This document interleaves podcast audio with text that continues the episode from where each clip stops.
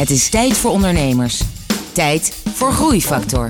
Het programma dat ondernemers beweegt, motiveert en inspireert. Hier is Kees de Jong, groeiondernemer en verbonden aan NL Groeit. Een goed lopend bedrijf, maar 12 maanden geen salaris. Wat doe je dan? Hoe je als kleine ondernemer de advocatuurmarkt ingrijpend kunt veranderen. En hoe je in een strandtent de beslissing neemt om te verdrievoudigen binnen drie jaar.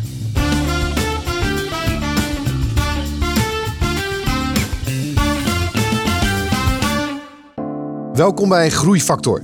Vandaag ben ik in gesprek met Taco Johannesma. Taco, welkom. Dank je. Uh, Taco, jij bent uh, uh, ondernemer en jouw bedrijf is OmniLegal. Ja. Kan jij in 20 seconden kort uitleggen wat OmniLegal is en doet? Ja. OmniLegal is een juridisch bedrijf, een juridische dienstverlener nieuwe generatie. En wij maken het voor elke Nederlander maken wij juridische dienstverlening betaalbaar en toegankelijk. En dat klinkt misschien wat gek, maar uh, het is tegenwoordig uh, is, is juridische dienstverlening helemaal niet zo toegankelijk en betaalbaar. Nee, en uh, wij zorgen ervoor dat letterlijk elke Nederlander vanaf 9 euro een juridisch document kan opmaken en versturen. Ja, dit lijkt bijna op een pitch, ja. maar ik denk dat heel Dat veel ondernemers die luisteren, dat die op zich heel blij worden van dit. eh, want we hebben het allemaal meegemaakt. Ehm, advocaatkosten en, en duur. Het valt altijd tegen, het is ingewikkeld. Dus, ehm, dus ik denk dat eh, veel ondernemers eh, wellicht eh, toch nog even straks een kijkje op je website gaan nemen. Ehm, we gaan straks praten over alles. hoe je tot dit concept bent gekomen, hoe je het laat groeien. Het is best een grote tent. Je hebt 30 man, je doet tussen de 2 en de 3 miljoen. Ehm, het groeit. Dat allemaal zo dadelijk. Maar eerst de Jackson Sisters met I Believe in Miracles. Groeifactor beweegt ondernemers.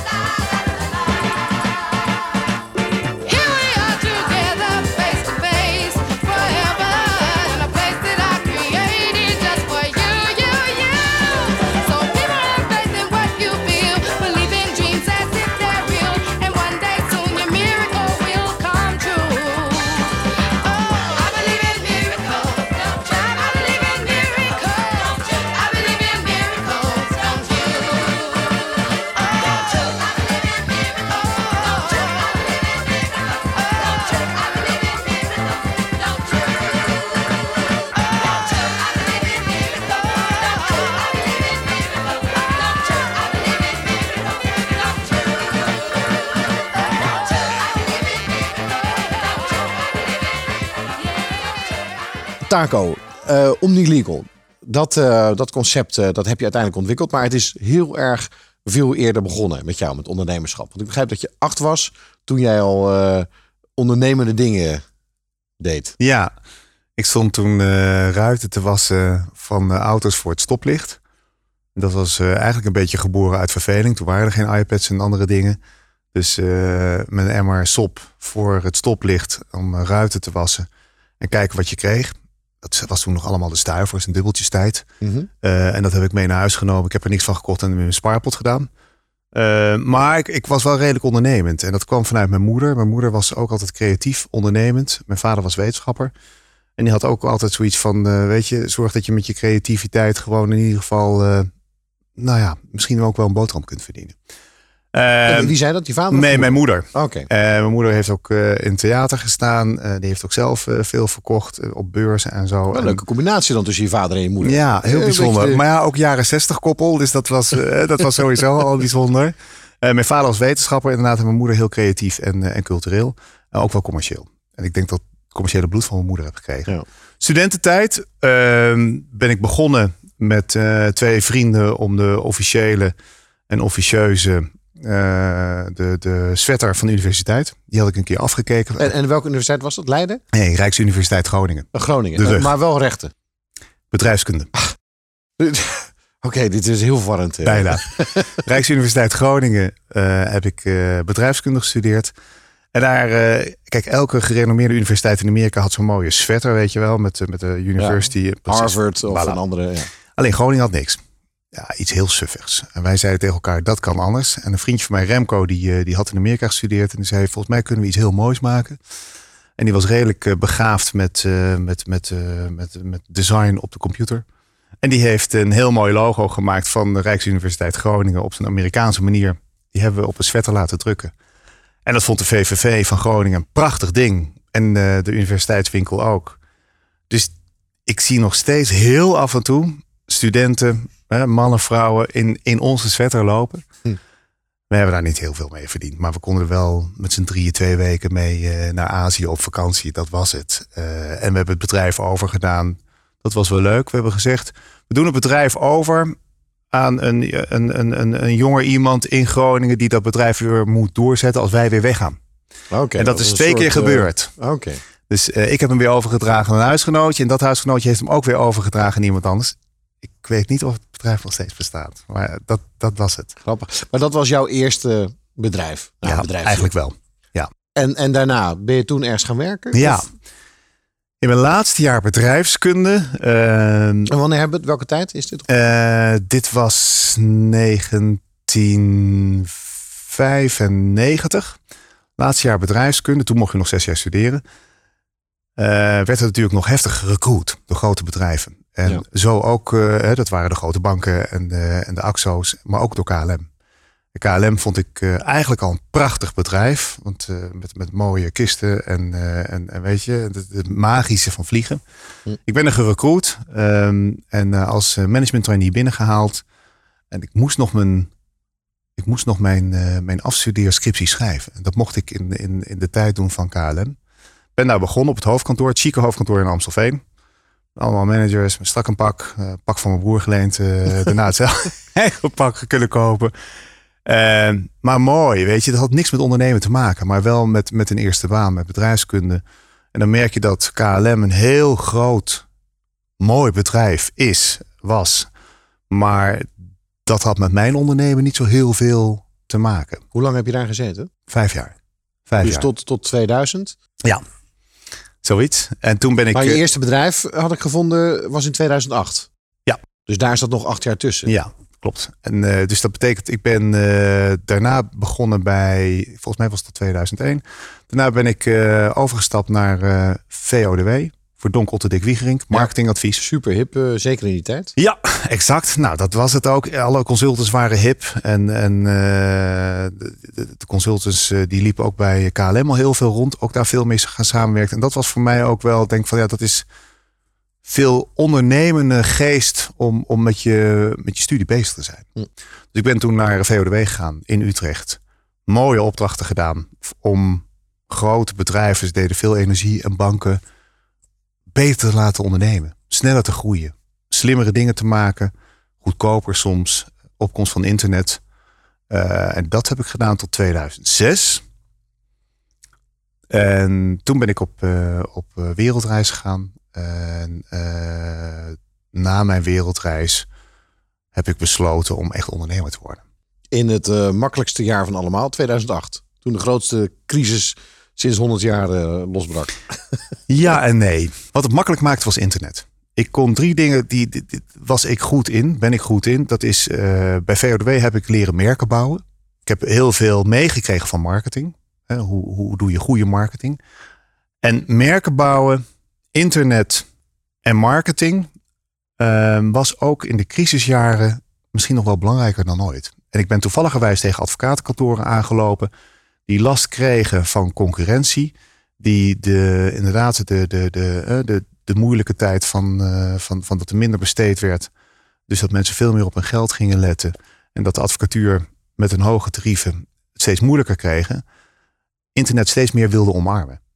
En dat konden wij goed. Wij konden goed van een wat saai juridisch kantoor een wat aantrekkelijker merk maken. Met gebruik van internet. En, en dat, dat, jij zegt wij, dus dat was al jouw bedrijf Lex en Leeds. Ja. En dat heb ik inderdaad, dat heb ik begonnen met, eh, met Ernst. Ben ik begonnen. Ik, ik, eigenlijk moet nog even een jaartje terug. Ik heb dit een jaar in mijn eentje gedaan. Samen met een aantal freelancers. En, eh, en toen kwam ik Ernst tegen, mijn huidige compagnon, eh, op een feestje. En die zei, ik heb gehoord dat jij iets doet met internet en met advocatuur. En ik doe iets met callcenters en advocatuur. Zouden wij samen keer kunnen praten? Want als wij samen dit kunnen combineren, heb ik een hele grote klant. Die en een intakebalie en internet wil combineren. Voor een groep van advocatenkantoren, 26 vestigingen groot. 26 advocatenkantoren groot. En dat was huisadvocaten. Dat hebben we gecombineerd en dat was toen uniek. Eh, en toen hebben we huisadvocaten groot gemaakt als merk. Met internet, met marketing en een intakebalie. En dat was toen ter tijd uniek. En dat betekent ook dat het al een enorme vlucht. Ik weet nog goed dat we gingen lanceren. Ik zat in Curaçao eh, op vakantie. En Ernst zei eh, tegen mij van ja, we gaan dan eh, ook dan echt morgen van start. Ik zei ja, is goed. Dan gaan de campagnes aan. En dan gaan de callcenter medewerkers. En hij vroeg nog aan mij hoeveel denk je dat er binnen gaat komen. Ik zei nou, ik denk misschien 20 telefoontjes. En ik geloof dat de eerste dag al 80 telefoontjes binnenkwamen. Dat was echt best wel heel groot. En dat was, of je dan een recessie hebt of niet, dat maakt dan niet zoveel uit. Oké, en Ja. we zitten dus nu ongeveer 2009. Ja. En toen ging je van start. Ik wil graag weten wat er daarnaast gebeurt. En hoe je zo snel, hoe je daarna bent gaan groeien. Wat de, de groeifactor was achter jouw bedrijf. Maar we luisteren eerst even naar muziek. Now look here, you children. Mama's going to work now, and I don't want no swinging in here while I'm gone. Mama don't allow no swinging in here. All right, we'll tell him, Mama.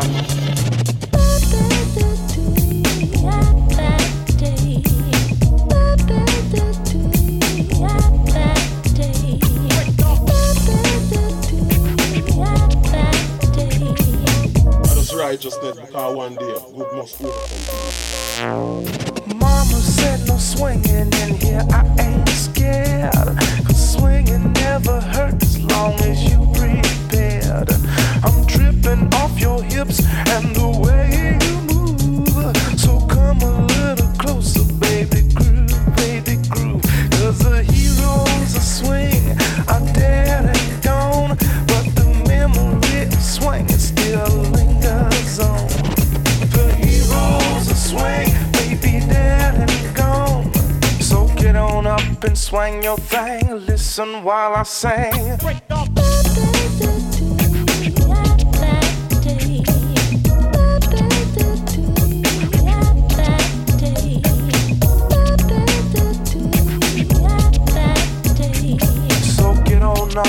Swing your thing. Listen while I sing. I love the way you sway with your sassy attitude. All of this swinging's put me in the mood. A long time ago, swinging was taboo. I'm glad we're here and now so we can do our do. Cause the heroes of swing are dead and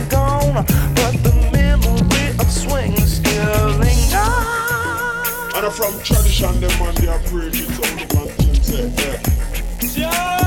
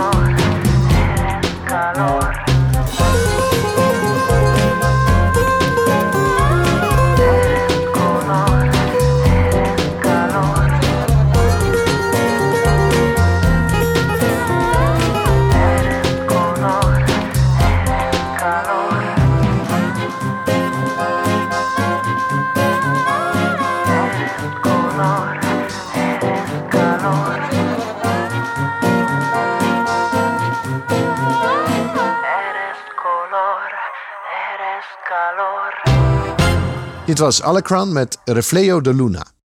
Ik ben in gesprek met eh, Taco Johannesma. Eh, Taco, eh Omnilegal inmiddels, maar even terug in de tijd. Lex eh, het bedrijf dat jij samen met jouw compagnon Ernst ehm, eh, hebt samengevoegd eigenlijk in 2009. En, en dat, dat ging toen lopen door die ene grote klant. Ja. Wat kwam er na die klant? Hoe ging het verder? Toen kwamen een heleboel kleine klantjes. Want die allemaal advocatenkantoren zeggen, dat wil ik ook. Ik heb gehoord dat jullie wel iets met internet kunnen. Ik heb gehoord dat jullie een intakebalie hebben. Dus hadden wij een intakebalie. Die al vrij snel zeven dagen per week van 8 uur 's ochtends tot 8 uur 's avonds open was. Om alle telefoons voor hun aan te nemen. En we hebben daar eh, goede juristen zitten. eh, junior juristen. Die goed begrijpen of het wel of geen waardevolle dossier is voor een advocaat. Ja.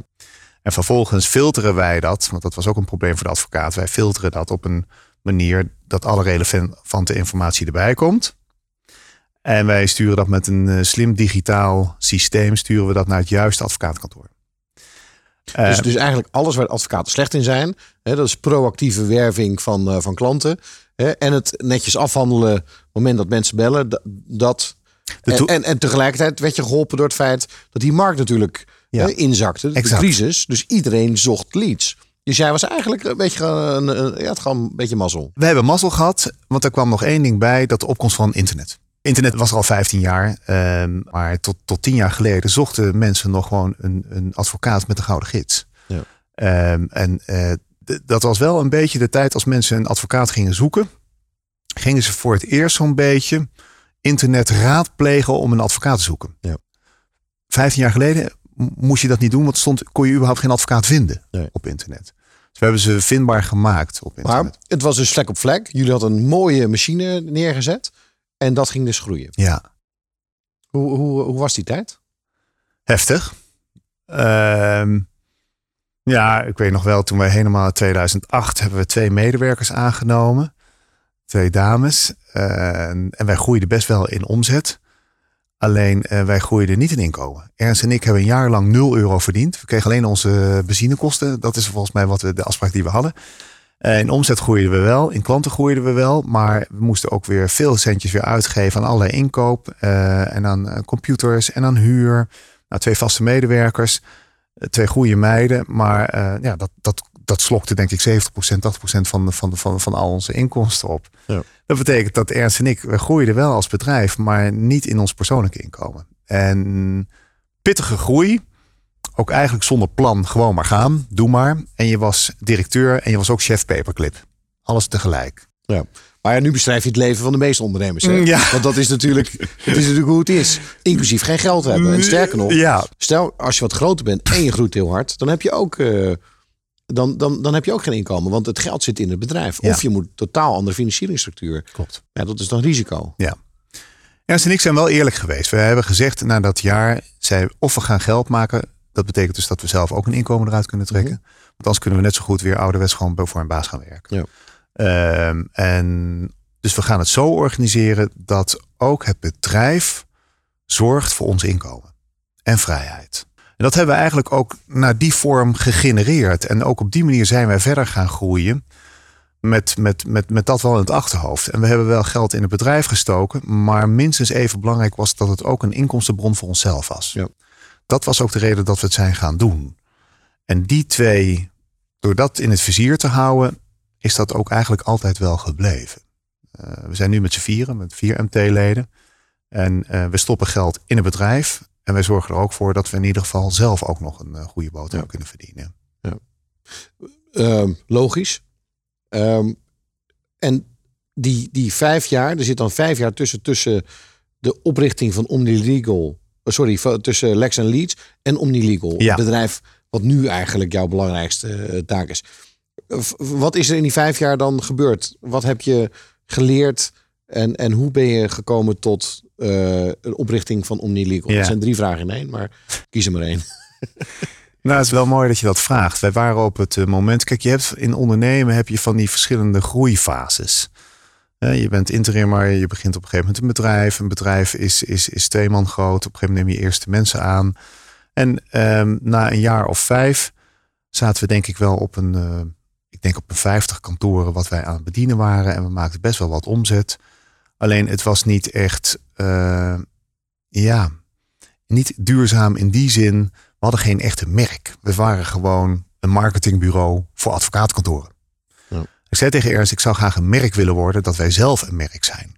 Want dat komt een beetje uit jouw VODW-tijd. Ja, ik wilde een merk worden. Ja. Een merk worden, een juridisch merk. En dat kwam ook uit frustratie van de kantoren die wij bedienden. Wij bedienden advocatenkantoren en wij hoorden heel veel klachten van mensen. Wat zou het toch goed zijn als sommige advocatenkantoren op een andere manier hun zaken zouden doen? Omdat advocaten niet servicegericht zijn. En omdat advocaten niet per definitie heel goed zijn in, in, de, in de marketing en in de vriendelijkheid en in, in de transparantie. En al die zaken hebben wij op een tekentafel neergelegd. En toen hebben we gezegd, als we de advocatuur opnieuw zouden mogen uitvinden, welke dingen zouden we dan beter doen? En toen waren we, zijn we begonnen met de telefoon. Neem dat ding altijd op. Zorg dat je e-mails beantwoordt. Zorg er überhaupt dat je ge-mailed kan. Maar heb het ook op een Jip en Janneke manier over wat je aanbiedt. Dus niet meer zo technisch eh, eh, rechtskundig. Eh, wees transparant met je tarieven. Kom beloftes na. Wees aardig. Ben geïnteresseerd in mensen. Ja. Eh, de consument is ook kritischer geworden. Die wilde ook weten, wat krijg ik voor mijn uurtarief? Ja. Die gaat ook vragen stellen over zijn product. Ja. En wij hebben gezegd, laten we het zo doen dat wij al die dingen opvullen, invullen, waar de advocaat moeite heeft. En toen hebben we een merk gemaakt wat OmniLegal heet, wat een soort aanvulling is voor de advocatenkantoren. Oké, dus je bent nog steeds een toeleverancier van die advocatenkantoren? Wij mogen zelf ook geen advocaat in dienst hebben en dat mag niet vanwege de orde van advocaten. Klopt. En wij zijn nog verder gegaan en toen hebben we gezegd, zullen we een vlaggenschip maken, een soort soft franchise label. En dat heet Omnius Advocaten. En dat zijn eh, dus nu een vijftigtal kantoren die in heel Nederland zitten, waarvan we hebben gezegd, als die nou zoveel mogelijk op een manier werken wat conform dit merk is. Ik wil het eigenlijk meer hebben over de, over de mens, eh Taka Johannesma, en, en jouw eigen pad als, als ondernemer, wat je hebt meegemaakt. We luisteren eerst even naar Street Life van de Crusaders. En daarna luisteren naar de mens achter eh, deze ondernemer.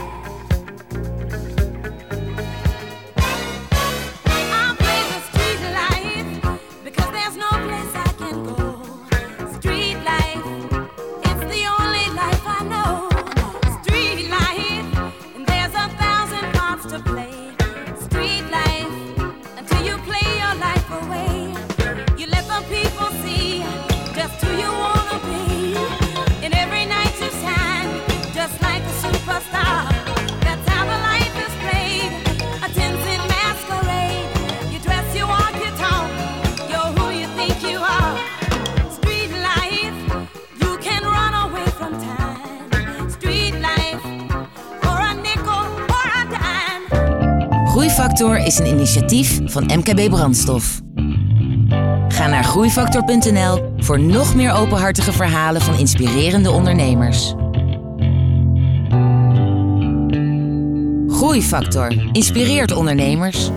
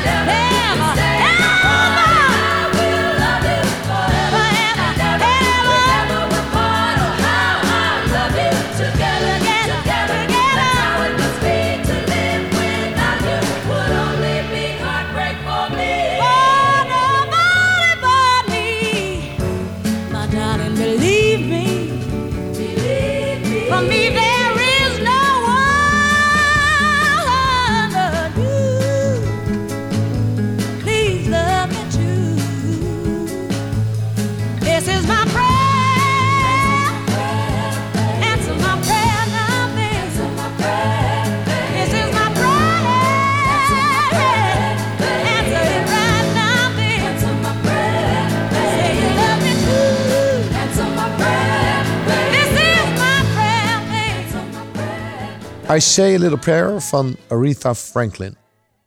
Ik ben in gesprek met eh, Taco Johannesma. Eh, Taco, ik wil wel van je weten ehm, eh, wat je hebt met muziek. Ja, muziek is, een, is, is een, iets wat mij kan oppeppen. Eh, muziek is iets wat een mood, een goede mood geeft. Gebruik je het ook voor je, voor je bedrijf in je werkcontext? Ja, ehm, op verschillende manieren. Wij, nou, niet heel veel. Eh, wij, wij zijn eh, nu bezig om eh, bijvoorbeeld een, een aantal video's te maken. En een, eh, demo's om uit te leggen wat wij zijn. Demo-video's. En daar is altijd eindeloos veel discussie welke achtergrondmuziek je daarvoor gebruikt. Het moet passen bij het product. het moet ook een, een, een, een iets uitstralen. Als mensen het muziekje horen, moet het ook wel een bepaalde herkenbaarheid hebben. Dus daar zijn we best wel wat mee bezig om dingen uit te zoeken. Nee, slimme jongen. En wat is dan de overweging? Wil je juist vrolijk? Ja. Wat voor... Ja? Ja, Vrolijke muziek. Ja, wij zijn servicegericht, vrolijk bedrijf. We hebben ook een smiley op verschillende plekken in het logo. Ja, we willen graag vrolijk. En dan vraag je af, wat is dan vrolijke muziek? Maar het moet ook weer niet te hip zijn, want het is best wel een serieus product. Weet je, dus voor die demo-video's, de achtergrondmuziek is... Ja, omdat het vrolijk is, maar eigenlijk alles waar je een juridische aanvaring hebt, is eigenlijk gewoon een energielek voor mensen. Ja, en dus dat wil- proberen nog een soort van vrolijkheid te Eigenlijk brengen. wel. Je wil de positieve ervaring maken van het feit dat je een probleem kunt oplossen. Overigens, het, kan ook, het kan ook een fijn gevoel geven dat je, dat je een juridisch probleem, dat je weer lekker denkt, nou, dat is opgelost. Ja. Kan weer verder. Weet je, dat gevoel wil je een beetje geven. Ehm, we hebben eh, natuurlijk met de bedrijfsborrels eh, wordt er veel muziek gespeeld. En dan vind ik het ook leuk om eh, te horen wie welke muziekkeuze heeft. En Ik heb eh, behoorlijk wat IT'ers ook rondlopen. Denk, dat zegt ook wel wat over hun. Dus ik luister Ja, ook soms muziek. hebben, eh, Norwegian hard rock eh, op. Die hebben we inderdaad. en we hebben er een aantal jongens die, die echt hard house mooi vinden. En dan denk ik, oh grappig, daar hou jij dus van. Ja, ik snap het niet. Sommige mensen in de auto, die hoor je dan alleen maar van dat soort... Eh, eh, die- Ja. mij word je helemaal gestoord. Ja, ik, ik luister zelf eigenlijk alles los en vast. Eh, mijn vader luisterde heel veel klassiek. Als ik echt tot rust moet komen, dan denk ik van, nou, dan luister ik ook wel eens eh, gewoon een eh, klassieke zender. Vind ik mooi. Ik vind eh, de 80s, 90s eh, vind ik heerlijk om af en toe eh, mee te zingen. Prima.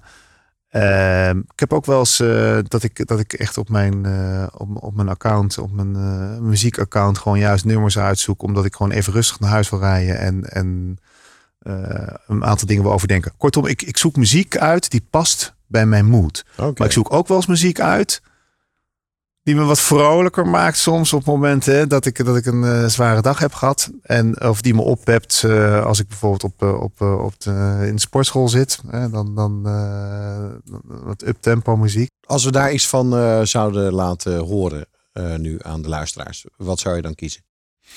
Ehm, nou ja, wat ik een heel leuk nummer zou vinden is als je Happy zou kunnen laten luisteren van Pharrell Williams. Ja. Oh ja. Ehm, of eh Cat Lucky van eh, Daft Punk. Dat, eh, Allebei leuk. Ja. Ehm, zullen we Daft Punk eh, doen? Uitstekende keuze. Leuk.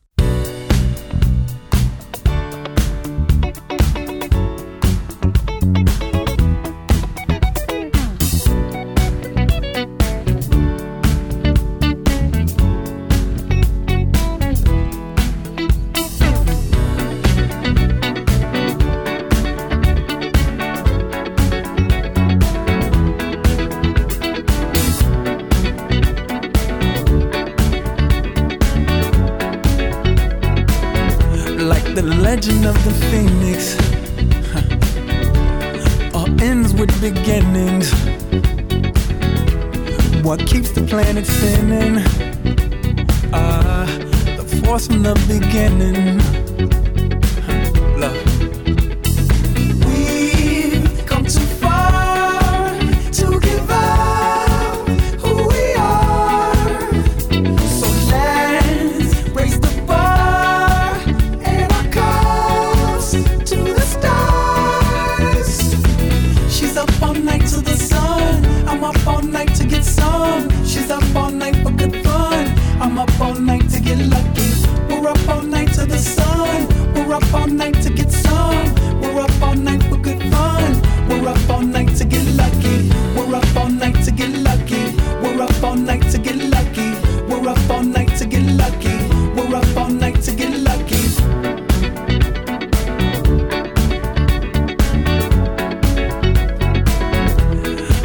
Present has no ribbon. Your gift keeps on giving. What is this I'm feeling? If you wanna leave, I'm with it.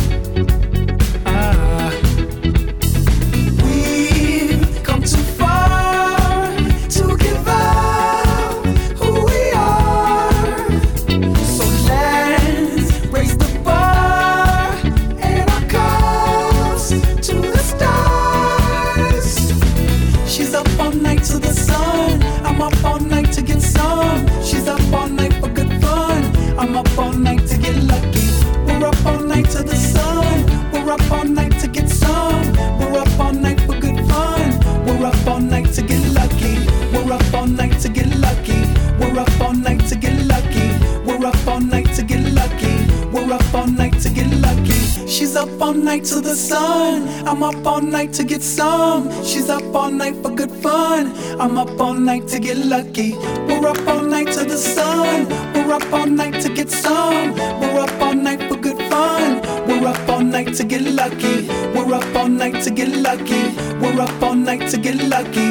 We're up all night to get lucky. We're up all night to get lucky. She's up all night to the sun. I'm up all night to get some. She's up all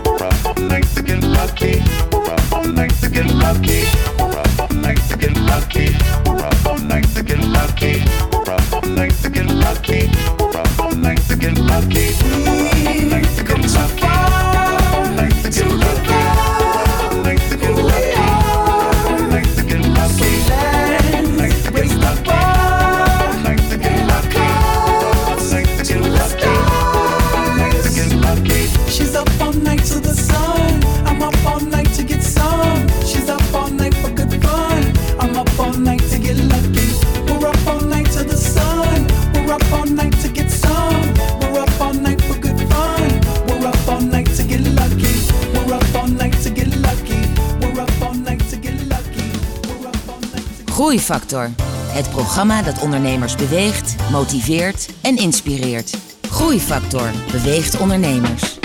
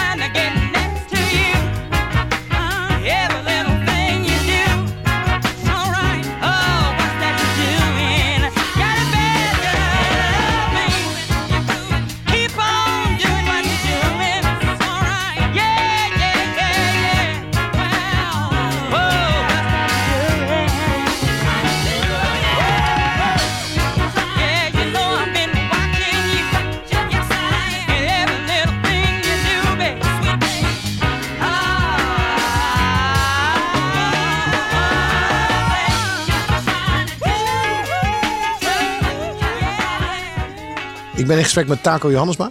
Eh, Taco, dat hele proces van het bouwen van je organisatie. ehm, daarin heb je zelf heel veel. Je, je hebt jezelf moeten ontwikkelen. Ja. Ehm, want ja, daarvoor had je, was je consultant.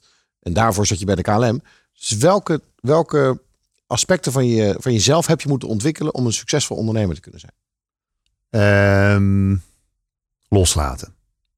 Dat, ik zal vast niet de eerste zijn die dat, eh, die dat zegt. Ja, het, wordt niet, het wordt niet heel veel genoemd. Ja, ik vind loslaten eh, is best wel een kunst op zich. Ehm, je kunt zonder loslaten kun je niet groeien. En dat betekent dus dat het begint in het begin heel klein. Ik vond het ook moeilijk om eh, los te laten. Maar op een gegeven moment, ik merkte ook als je alles zelf doet, dan kun je dus niet groter groeien. Je moet dingen loslaten. En noem eens een voorbeeld van iets wat je hebt losgelaten. Nou, bijvoorbeeld het maken van een presentatie voor een klant. Of eh, gisteren nog eh, een hele grote klant, eh, Patrick, een goede accountmanager en Barbara, een, een, een, goede collega. Die zijn samen naar een grote brancheorganisatie gegaan. Voor het eerst dat ik even niet mee ben gegaan. Ik denk, ja, ze- zouden ze het kunnen? En ze kwamen terug en we hadden bedrijfsborrel en zeiden, ja, het ging fantastisch. Ik, top, weet je, dat wil ik ook graag. Je moet het Dacht je niet ergens bij jezelf? Hmm. Ja. Nee. nee, maar je moet ze loslaten. Weet je? En dat is net zoals met kinderen. Op een gegeven moment voor het eerst moet je ze laten gaan. En, en, dan, eh, en dat, dat vind ik best wel moeilijk. Ik ben geen controlfreak, maar ik vind loslaten. Ik denk, ach, dat kan je zelf wel. Maar als je dat elke keer maar blijft denken en niet loslaat, dan groei je niet. Nee. Als je te veel loslaat, dan wordt het ook een rotzooi.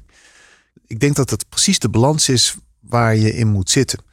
Als je te veel in controle bent, te veel alles doet, dan kun je niet groeien, dan kun je niet loslaten.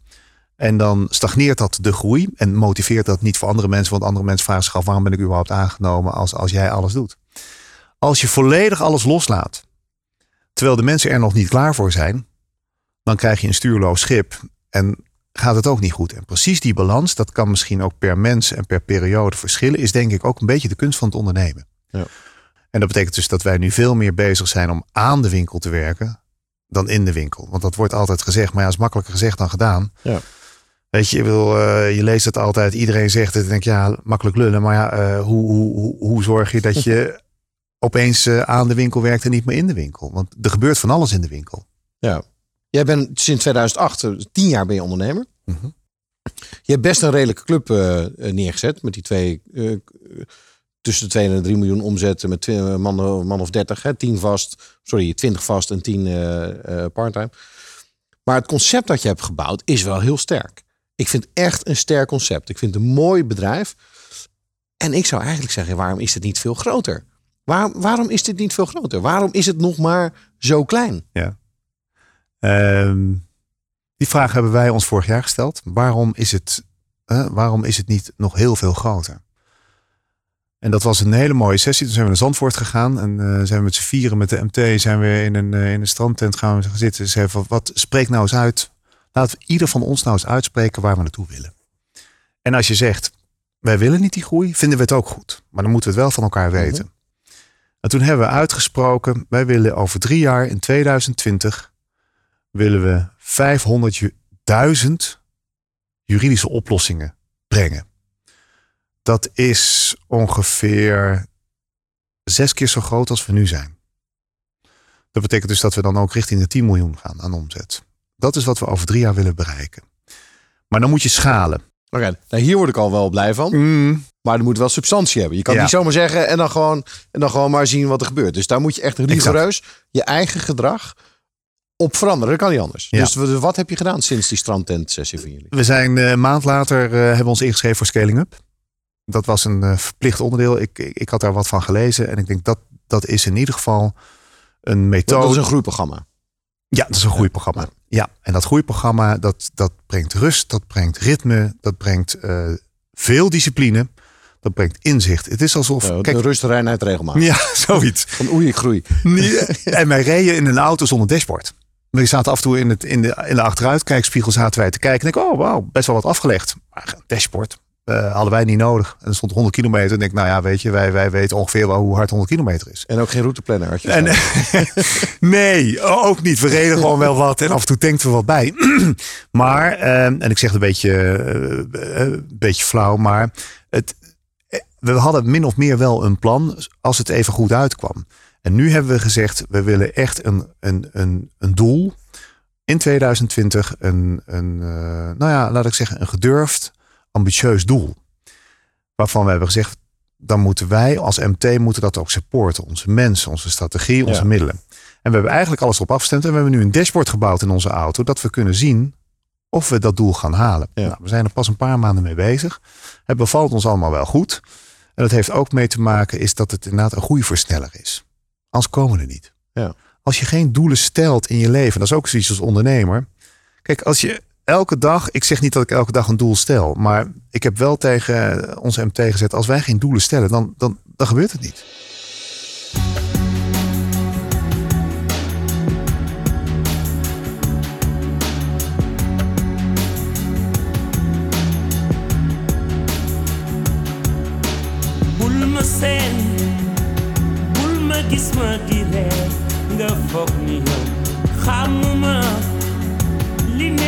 Sama ak bëgguma dal yow li nekk si yow moo ne si man li ne si mooy di leen jàppale we should be using. I'm the ones who practice wicked charms for the sword and the stone. Bad to the bone, battle's not over, child is born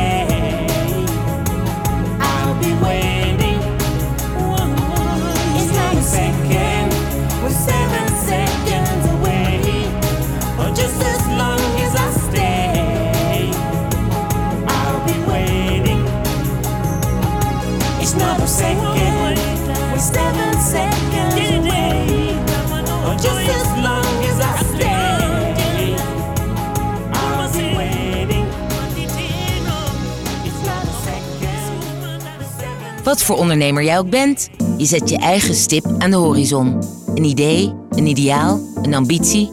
Groeifactor helpt je daarbij, zodat je persoonlijk en zakelijk vooruit kunt.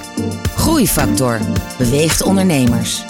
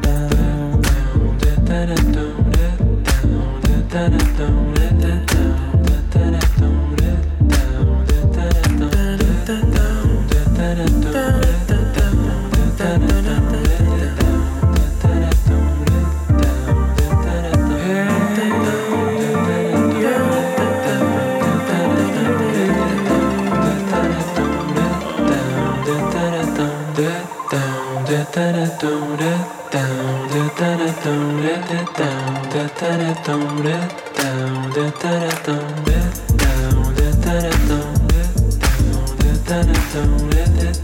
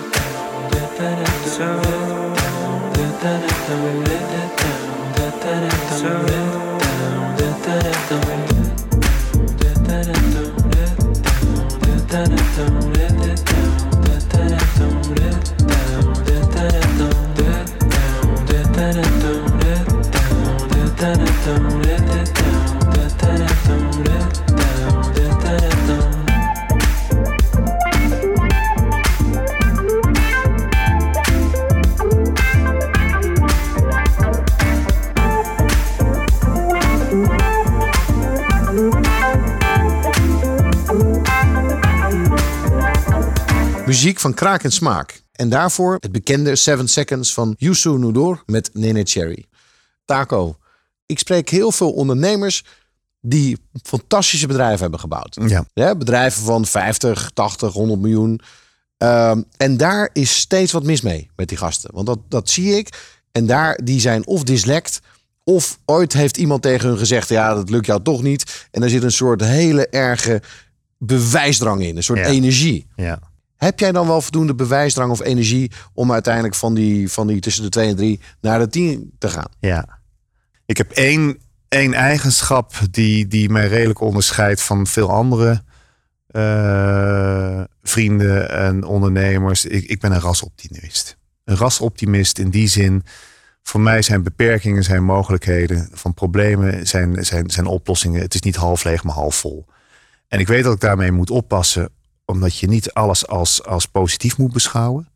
Maar als je er niet in zit, ik ga dit halen, wij gaan dit doen, dan gebeurt het niet. En ik kan dat redelijk goed overbrengen op anderen. Eh, ik kan ze meeslepen daarin.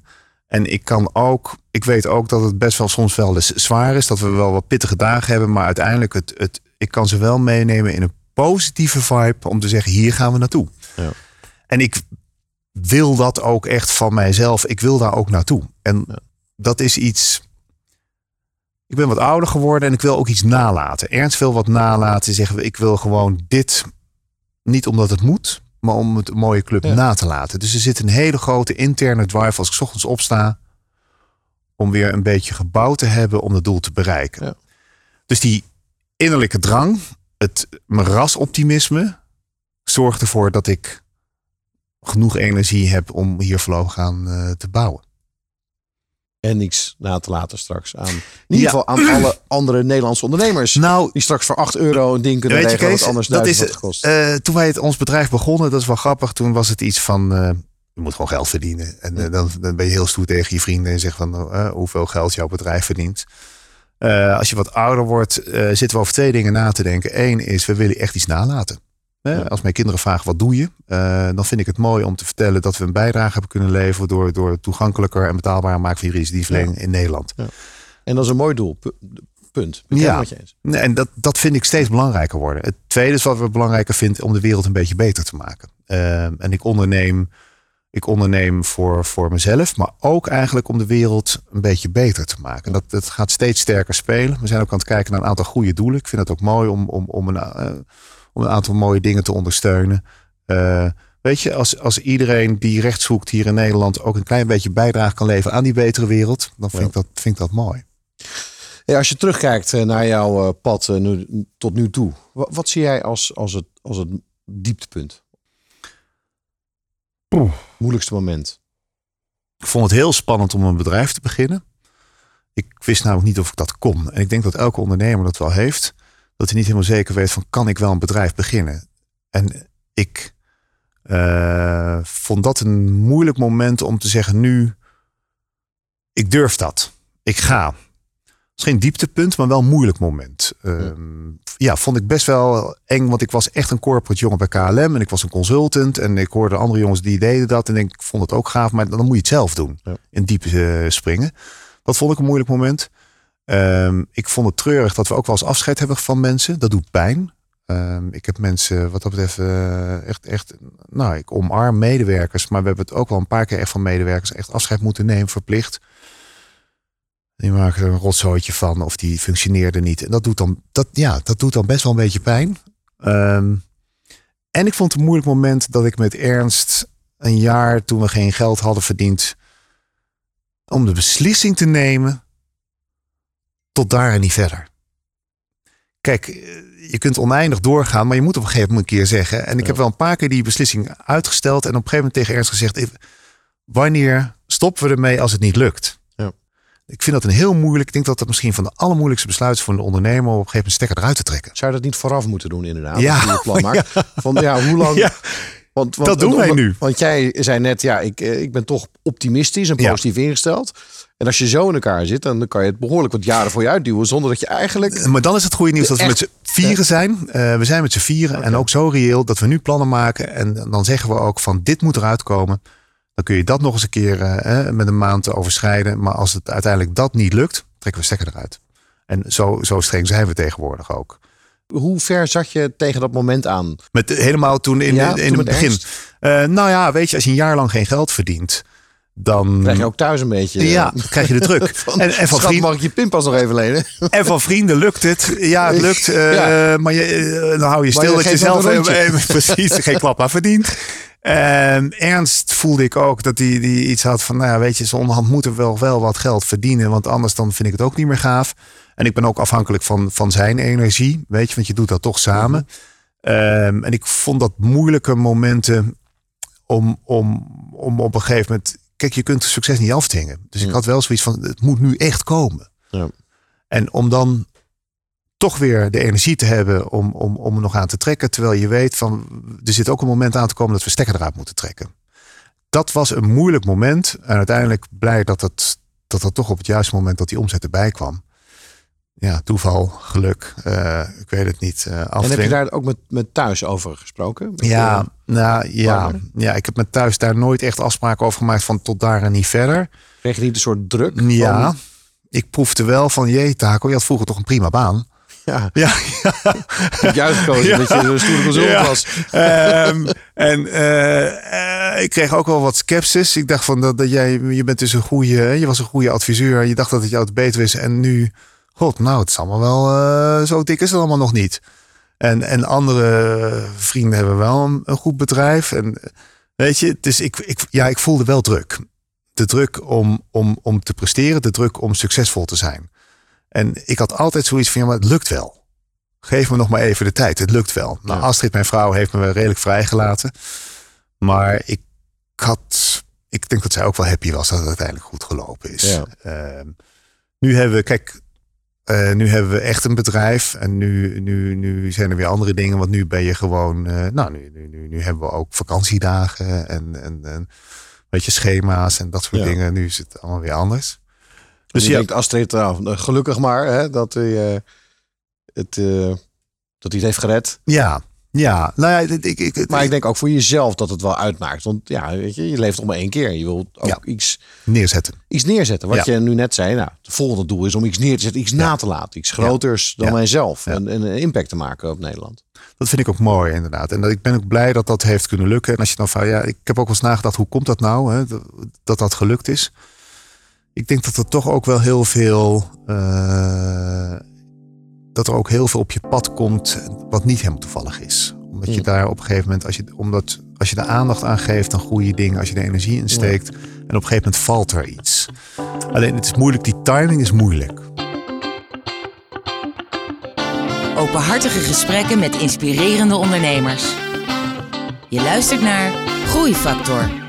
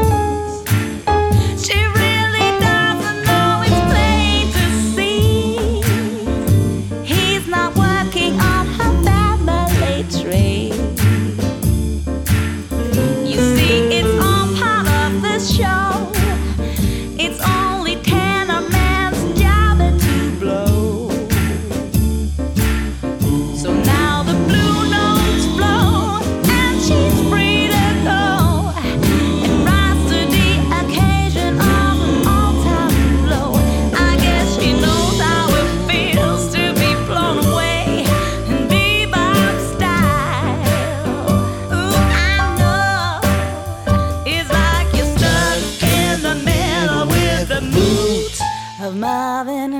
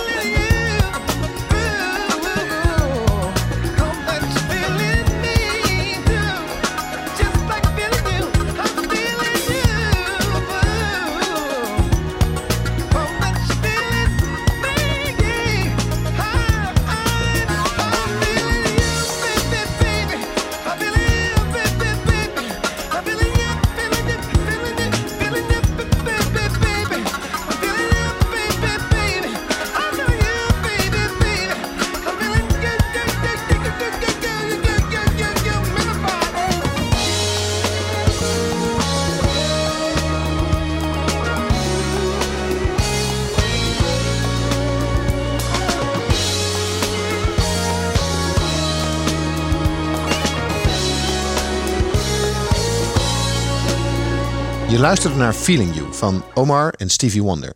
Ik ben in gesprek met eh, Taco Johannesma. Taco, we zitten aan het eind van het, eh, van het gesprek.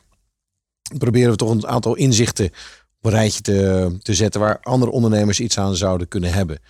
Ehm, eh, de, de, de, ja, de groeifactor te ontrafelen wellicht die er achter jouw persoon zit en achter jouw, jouw bedrijf. Ik heb een aantal dingen gehoord. Ehm, maar misschien zou jij nog drie stuks kunnen definiëren. Als je als ondernemer niet een doel stelt, een ambitieus doel, niet per se realistisch wat je moet bereiken, maar eentje die, waarvan je zegt een ambitie. Eentje waarvan je zegt, ik zou willen dat. En dat hoeft ook niet morgen, maar over drie jaar. Als je die niet zet en daar niet in gelooft, dan maak je uiteindelijk niet die enorme groei. Nee. En dan is het prima om te ondernemen, weet je, elke dag een kachel je dingetje een doen. beetje door Ja, dan kachel je door. Dus als je echt wil groeien, moet je dat doen. En, En dat- het, mo- het mooie vond ik jou, van jouw voorbeeld dat je dat, dat je dat met z'n vieren deed. Ja. Dus niet alleen met de oprichter, met de ondernemer, met de eigenaar, Nee. maar gewoon met, met het hele team. Ja. Als je dat niet doet, hè, dan loop je als een, eh, als een eenling loop je met een droom rond. Dat moet je met vieren doen. En als er één van die vier dan op een gegeven moment ook zou hadden gezegd van luister, daar heb ik geen zin in, ik voel me daar niet zo lang bij. Ook goede vrienden, maar dan, dan, dan moet je dat op een andere manier dan regelen. Ja. Iedereen moet erin geloven. voor de luisteraars, als je vijf mensen hebt in je management, die mogen, mogen er ook Mag vijf dat- zijn. Hè? Mag dat ook. Oké. Ja. Maar ik vind het is, dat moet je met z'n allen doen. Is. Eh, tweede is, eh, ja, eh, van, van een strategisch plan kun je niet, kun je niet eten. Want ik, ik heb ook wel eens ondernemers gezien en gesproken die hele mooie uitgebreide strategische plannen hebben.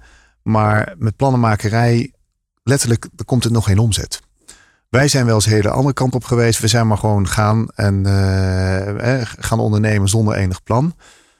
Daar zijn we ook van teruggekomen, dat hebben we nu. Maar het is volgens mij de combinatie tussen wel een plan hebben, maar niet bang zijn om gewoon te starten als je gevoel goed is. Ja. Anders dan plan je het helemaal dood. Je, je kunt het toch niet precies voorspellen. Je Ja. moet op een gegeven moment gewoon beginnen Ja. en gaan. Eh, en dat betekent als je als ondernemer een idee hebt, ga het maar proberen. Op het moment dat je tractie hebt, moet je een plannetje maken. Ja, ik, ik herken dit. eh. Er zijn heel veel mensen die verliezen zich inderdaad in het nog betere PowerPoint. Terwijl het eigenlijk gaat om die telefoon op te pakken. Ja, en, en te iemand doen. te bellen. Precies. Eh, dit is het idee, eh, kunnen we Ja. eigenlijk over praten. Ja. En ik, oh, ja, dat is misschien ook wel een leuke. Niet bang zijn om op je. Je kunt eigenlijk niet op je bek gaan bij klanten. Dat klinkt wat gek. Natuurlijk, het is best wel spannend om naar klanten toe te gaan. Maar als je vertelt van joh, we zijn met een nieuw product bezig. En eh, we zijn benieuwd naar je mening. Ja. Vinden ze dat fantastisch? Nou ja, fantastisch. Ze hebben best wel tijd voor. Je vindt het ook leuk om die feedback te geven. En heel veel bedrijven, ondernemers zitten zich dood te staren. En denken van nou, ik durf dat niet. En nog een keer. Of het nog moet eerst af zijn voordat je het ja, laat zien. maar ja, wanneer is het af? Ja. Pak gewoon een telefoon, doe het. En dan nummer drie. Nou, nummer drie, goede mensen. En dat is best wel eh, eentje waar wij in deze tijd die het moeilijk maakt. Vind maar eens de goede mensen. Ja. En Maar dat, is een, dat is een vraag. Maar welk ding heb jij gedaan waar andere mensen iets aan hebben? Oké, dat ga ik nu morgen ook doen. Ja, Want we weten allemaal dat je goede mensen moet hebben. ja. Wij hebben, wij hebben van ons nadeel ons voordeel gemaakt. We zijn best wel een, een, een wat saaiig bedrijf in juridische dienstverlening. We zitten ook nog in Naarden en niet in hip eh, Amsterdam. Eh, dus wat we hebben gedaan is, eh, we zijn juist op zoek gegaan naar de mensen die in de omgeving wonen en vertellen, je hoeft niet naar het hele hippe Amsterdam, want je kunt het ook bij jou in de buurt vinden. Hè. Eh, we hebben Ja, van je nadeel je voordeel gemaakt. we hebben juristen gezocht eh, dat, eh joh, juristen, eh, als je een beetje, beetje wired bent en je bent een beetje modern, dan zijn wij jouw bedrijf. En dan hoef je niet gelijk naar een, een heel chic en ouderwetse advocatenkantoor te gaan. Dus maak van je nadeel je voordeel. En ehm, doe toch geen concessies met mindere mensen. Want uiteindelijk loont het zich om, om de goede mensen aan je te verbinden. Ja. Ja. Maar het is, het is makkelijker gezegd dan gedaan. In deze ja, tijd. zeker als je, ze- als je ze lastig krijgt. Maar ik, ik vind het een goeie, want je, je voelt het al aan je buik. Eh, op het moment dat je, oké, dan doen we die toch maar. Ja, dat voel je. Ja, Ja, dat, is, net- dat, is, ja, dat, is, dat is niet goed, hè? Je weet gewoon dat het, eh, dat het binnen een aantal maanden misloopt. Eh, Taco, we zijn aan het eind van het, van het gesprek. Ik vind dat je een super mooi bedrijf hebt gebouwd met heel veel eh, opschalingsmogelijkheden. Dankjewel. Nou ja, je hebt daar een eh, agressief plan voor, dus ik wens je daar enorm veel succes mee. Dankjewel. Was mij genoegen. Voor mij, eh, voor mij ook. Voor de luisteraars die luisteren naar Groeifactor, graag tot een volgende uitzending. Groeifactor is een initiatief van MKB Brandstof. Ga naar groeifactor.nl voor nog meer inspirerende verhalen van mede-ondernemers. Groeifactor beweegt ondernemers.